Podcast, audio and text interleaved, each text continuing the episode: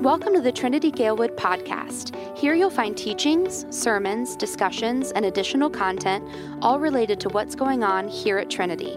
Trinity Galewood is located at seventeen oh one North Narragansett in Chicago, and we meet Sundays bi-weekly at ten thirty a.m. We hope you enjoy this episode of the Trinity Galewood podcast. Would you pray with me? Father, we thank you uh, for this day. Lord, we thank you for the words of hope that you bring. Uh, God, I just pray that as we dig into your word, as we hear once again about the promises that you bring, may we just hear them in light of our past, and may they uh, may they shape us in a new way. It's all in Jesus' name that we pray. Amen. So today uh, we are doing this, uh, starting this series entitled Mirror, Mirror, and it's going to be a short little series uh, focusing on identity. And when we look at a mirror, uh, for some of us that might be a very intimidating thing. I'm not going to have you raise your hand if you're in that group here, all right? But for some of us, we kind of avoid mirrors often because of what it reveals. And there's no doubt that the mirror shows what is actually there. But in this series, as you can kind of see by the graphic here, our hope and intention is that you wouldn't just see what the mirror is showing, but you would see what God sees. That you would see something new. You would see something that God is doing. And today we're going to focus on that in looking at not only our past, but how God shapes our past, but as well our future. And I don't know about you, but uh, I'm kind of, uh, I kind of get into these weird like television shows, and I am a sucker for like really bad dating television shows. Yeah, so... Uh, Raise your hand if you've ever seen uh, this show. It's on Game Show Network. It's called uh, Baggage. Anybody ever seen this show before? All right, all right. So uh, let me inform you. It has, yes, Jerry Springer is the host, all right? And, uh, and Jerry, this is how the game show works. He, uh, it's a dating show, so there's one contestant, and uh, he or she has the option of three different people that they get to choose from. All right, and all you know of that of those three people is what they look like, and they bring like three pieces of baggage, literally baggage, to the stage. And so it kind of looks like this here. They're standing in front. You don't know really anything of what they do, who they are, or anything to that effect. But what happens is they reveal one piece of baggage at a time, starting with the smallest. So for example, like this guy right here, his small piece of baggage was that I still play with my Transformers, all right? Which is very fitting for that individual if I were to guess, right? Like it's the baggage that he holds onto. And as I was like Google imaging some of this stuff, I didn't see any more pictures of him, so I'm pretty sure he got eliminated in this round uh, because it was, I don't want that baggage. Or as it keeps going, other examples would be like this. I eat a whole stick of butter. Yeah, my wife just said she's probably from Texas, all right? It's a low blow right there, so... Yes, all right, or something like this, as the baggage keeps going, it's that I spoon feed my puppies at restaurants, noticing the dog that is throwing up on the side there, right?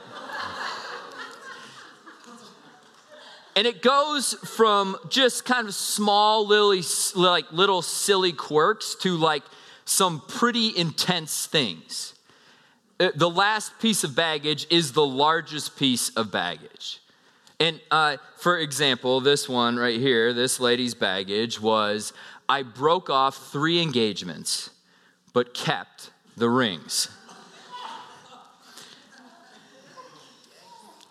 And one person stands up there and they get revealed these pieces of baggage.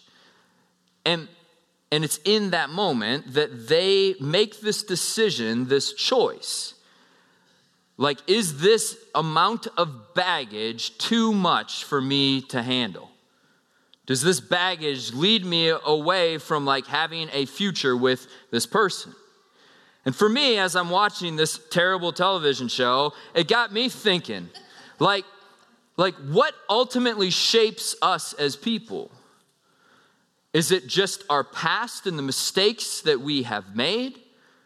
Or is it our future and who we hope to become? What, what makes us who we are? And see, each contestant, as they look at the person in front of them, they are making that decision and choice right there. Is your past too much for me to take on? Or does your future outweigh the past mistakes that you have made? See, the answer to the question of what shapes you is no doubt both. And your past makes you who you are.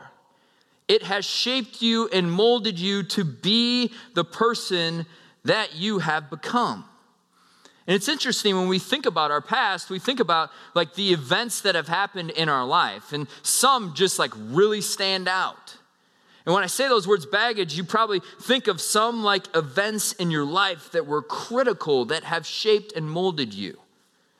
Uh, for me, something I think is relatable with this is I remember vividly September eleventh, two thousand one. I remember exactly where I was in that moment when that horrific thing happened. I was sitting in math class in high school in Minnesota. And at the time, the teacher had to roll a T V in on a cart, all right? And had the antenna and like tuned in, and we sat and watched, horrified of what was happening and going on. It is in my mind because it's attached to emotion, attached to this thing of like, am we ever going to fly in an airplane again? But what's interesting about who we are as people is that if you were to ask me what happened on August eleventh of two thousand one, I would probably tell you that I ate some food, I don't know, played a sport or something like that. See, when our past is tied to something emotional, it vividly shapes who we are. And that's why in our lives we recognize, we recognize that broken relationships shape us. Pain of the past.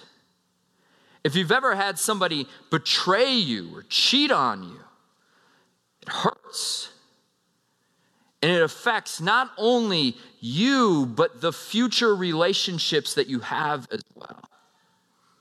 I this is kind of silly, but it's it's part of like my family. My son Malachi, when when he was a little baby, when he was born, uh, we had a dog. His name was Ozzie. He was a little Yorkshire Terrier. He uh, just was like our first kid in a sense.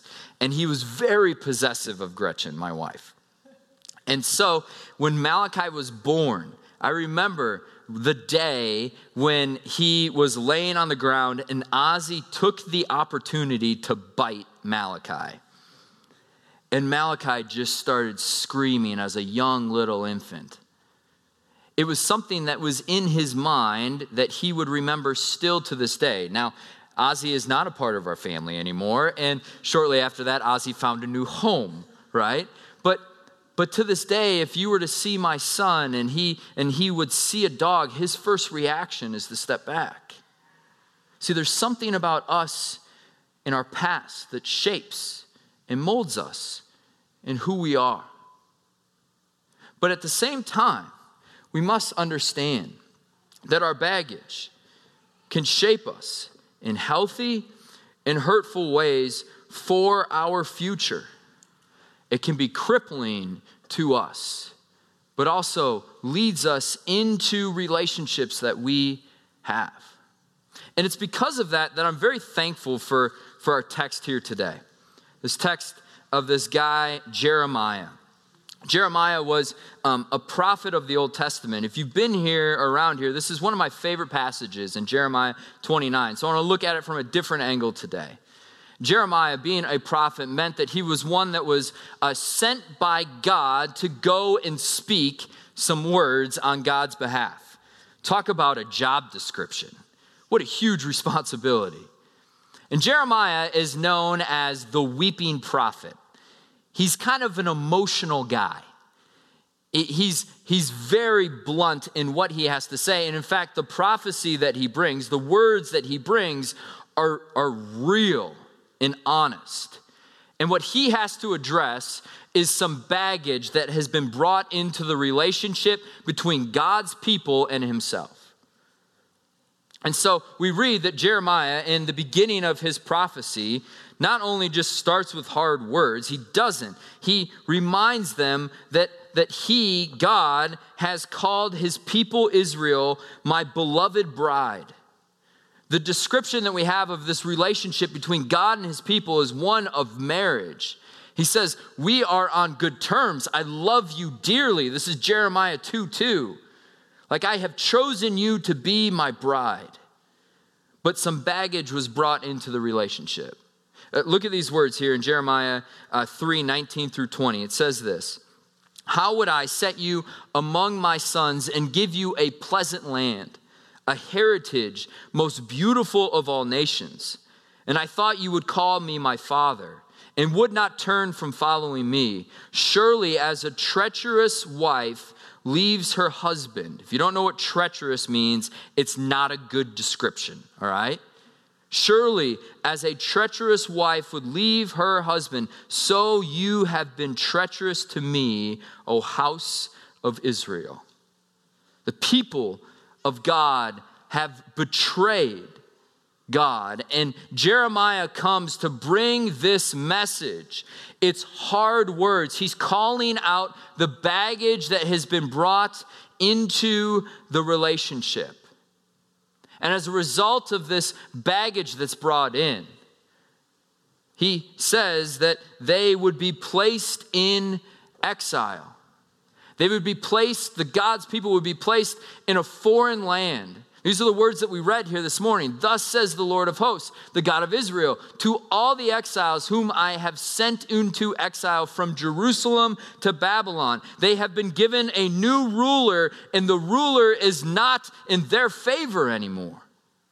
God's people are in a foreign land. It's not a comfortable place to be. Their baggage has brought in this. And, and if this, if this is just the message of Jeremiah, it's no wonder that we as people would just rather like put on a mask and not let people into our lives.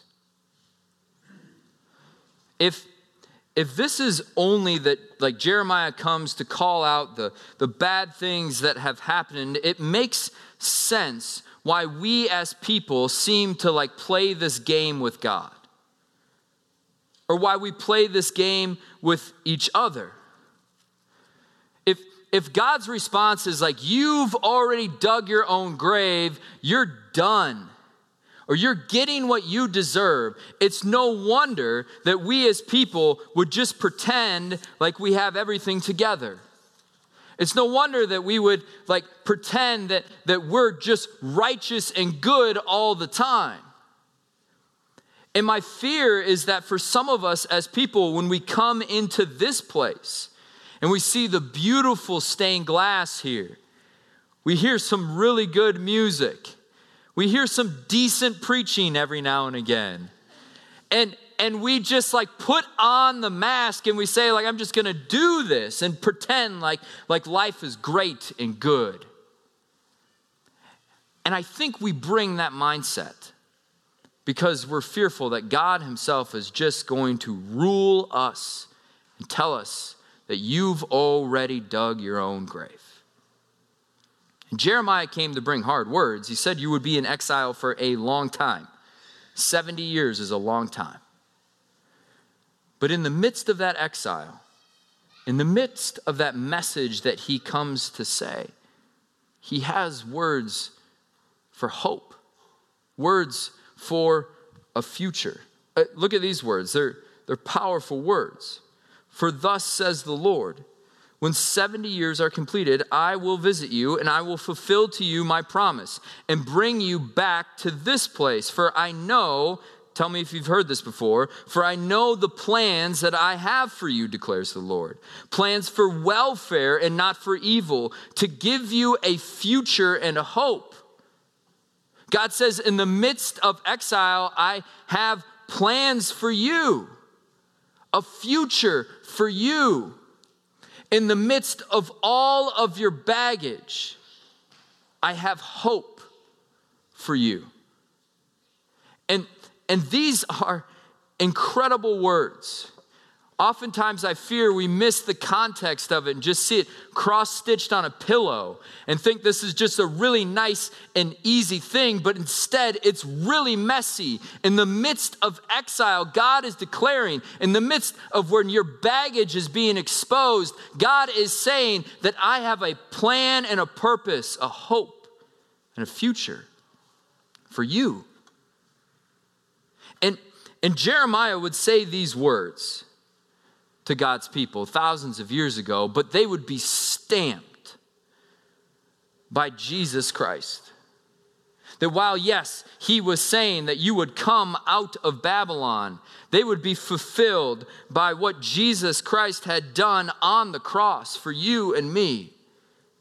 Like re- realizing all of our baggage, realizing the pain, realizing the mistakes that we have made in our life, Jesus would still come into this world to give you a hope and a future, to shape you not by the past things that you have done, but shape you by a plan and a purpose that comes through his Son, by his death and his resurrection. I mean, God would say in his word, Jesus would say this, that I know the numbers of hairs that are on your head. That's easier for some of us than others. But I still have a plan and a purpose for you. I still have a future, even though I know all that is wrong. There's a plan, a hope for our future in the midst of our past. And so simply put, like, like, cool story, bro. Like, what in the world does that mean, like, today for me? two thousand years ago, this event happens. Awesome. Like, that's why I'm kind of at church here today. I kind of get that. I think there's two big things that play out for us here as we leave this place. The first one is, is simply this, is recognizing and trusting that I'm not defined by my past mistakes in my relationship with God. I'm not defined by the past mistakes that I have made. God's vision for me, God's understanding, how he looks at me is bigger than the past things that I have done. It's bigger than me just playing with my Transformers. And that's incredibly good news for us. That in our relationship with God, he doesn't just look at the qualified. He looks at what he is going to do in your life. Now here's the thing though, that does not mean that there are not consequences to the decisions and choices that we make. That while we maybe are good with God, that, that the sin or the thing that we've done that's hurt somebody else will take time for healing. But my hope and my prayer for you is that you would see that you're not defined by that mistake. That God's love is bigger than that. And that's important for us to see, to understand. It shapes and molds who we are. The author Paul, guy that we studied throughout the summer in Romans, uh, he he wrote these words in a different letter in Philippians. He said, "But I press on to make it my own because Christ Jesus has made me his own." He says, "Brothers, I do not consider that I've made it my own, but one thing I do in the midst of this good news of Jesus, one thing that I do is forgetting what lies behind and straining forward to what lies ahead." Now that word forgetting can get really messy. And in fact, in the original language, what, what Paul is saying here is he's not saying that I completely forget the, the scars and the sins that have happened, because you can't forget scars. They're there. The pain is still there. It cannot be completely forgotten. But what he says is, I've learned this art of not continually recalling, not continually holding that against someone. I'm learning the art of straining forward and looking into the future as well. But the second piece of this that we have to understand, and something that I hope that we can grasp with as our church, is that because of this good news, I trust God with my future. I trust God to what he promises. I trust God above even what I desire and want at times too. It's interesting in, in the show Baggage. At the very end, as the contestant like decides of the three people who they would like and to go on this romantic getaway and all sorts of stuff like that, at the end of the show, the person who is chosen then gets to choose that person. Because the person who is choosing the others also has a big piece of baggage. And the show ends at the very end here with that person revealing what their big baggage is. And I love this, because today for us, we must understand that while God's baggage is not that he is sinful and wrong, he is pure and holy in what he does. But to be a Christian today, to follow Jesus, will make you weird at times. To, to love the unlovable. To give grace to those who don't deserve it. To expand your comfort zone and not just be satisfied with loving those who look like you. To stand up for justice and truth when it's not the popular thing to do. That comes with some baggage. And that is tough to do. And my hope for us as a church is that we would recognize not only what God says to us and that he accepts our baggage, but that we too, that as we study his word, as we meet as a community, as we wrestle with grace and, and struggling with loving people, as we reach out to neighborhoods and friends and family, may we recognize that we too do that, not because it's easy and comfortable, but we do that because we know that that's what it looks like to follow God. That's what it means to accept his baggage as well. It's good news. But it's an incredibly challenging thing to do. And my hope today for us is that we would see that we are not just defined and shaped by our past, but we are shaped by the future and how God sees it, the plan and purpose that he has for all his people.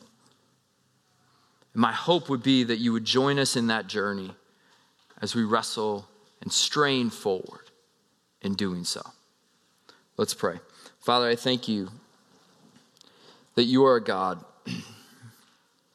who sees beyond our past, yet also sees our future. And that that is That is crazy at times to understand, to grasp. So God, I pray for those here today that are feeling just weighed down with, with past things. I pray that there would just be freedom brought by your Son.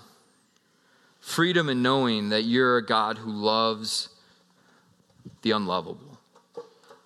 But God, I also pray for those who, who are just wrestling with maybe being a chameleon and trying to, trying to mold to just be liked. God, may we be a, a people who, who follows you, who studies your word, who takes what you say seriously, especially as that calls us to be bold in our faith and to be courageous in all that we do. God, may we be equipped by your Spirit to go and do that here in this place and in the places that you have called us to be. It's in Jesus' name. Amen. Jesus gives us some incredible gifts, and one of those gifts is his body and blood through the Lord's Supper. On the night that Jesus was betrayed, he took bread and he gave it to his disciples and he said, "Take and eat. This is my body, which is given for you. Do this in remembrance of me." In the same way also, he took the cup, and after taking a drink, he gave it to his disciples, and he said, "Take and drink. This is the blood of the new covenant. This is my blood, which is shed for you for the forgiveness of your sins. Do this as often as you drink of it in remembrance of me." Do you believe that Jesus, in spite of our baggage, still came to this world to bring grace and mercy to those who trust in him because of his death and resurrection? And say, "Yes, I believe." Yes, I believe. And do you believe that Jesus is present in this meal? That when he says, "My body and my blood," he means my body and my blood, which brings forgiveness of sin? And say, "Yes, I believe." Yes, I believe. Then welcome to the Lord's table. And may you be reminded of not your past baggage, but may you be reminded here again today of the future and the plan that God has given through his Son, Jesus. Amen. Today for communion, the way we will do this is I'll invite this side to come up first, and you can come forward for communion as you would like. And then we will move to this side. And after that, we will have our time of offering as well.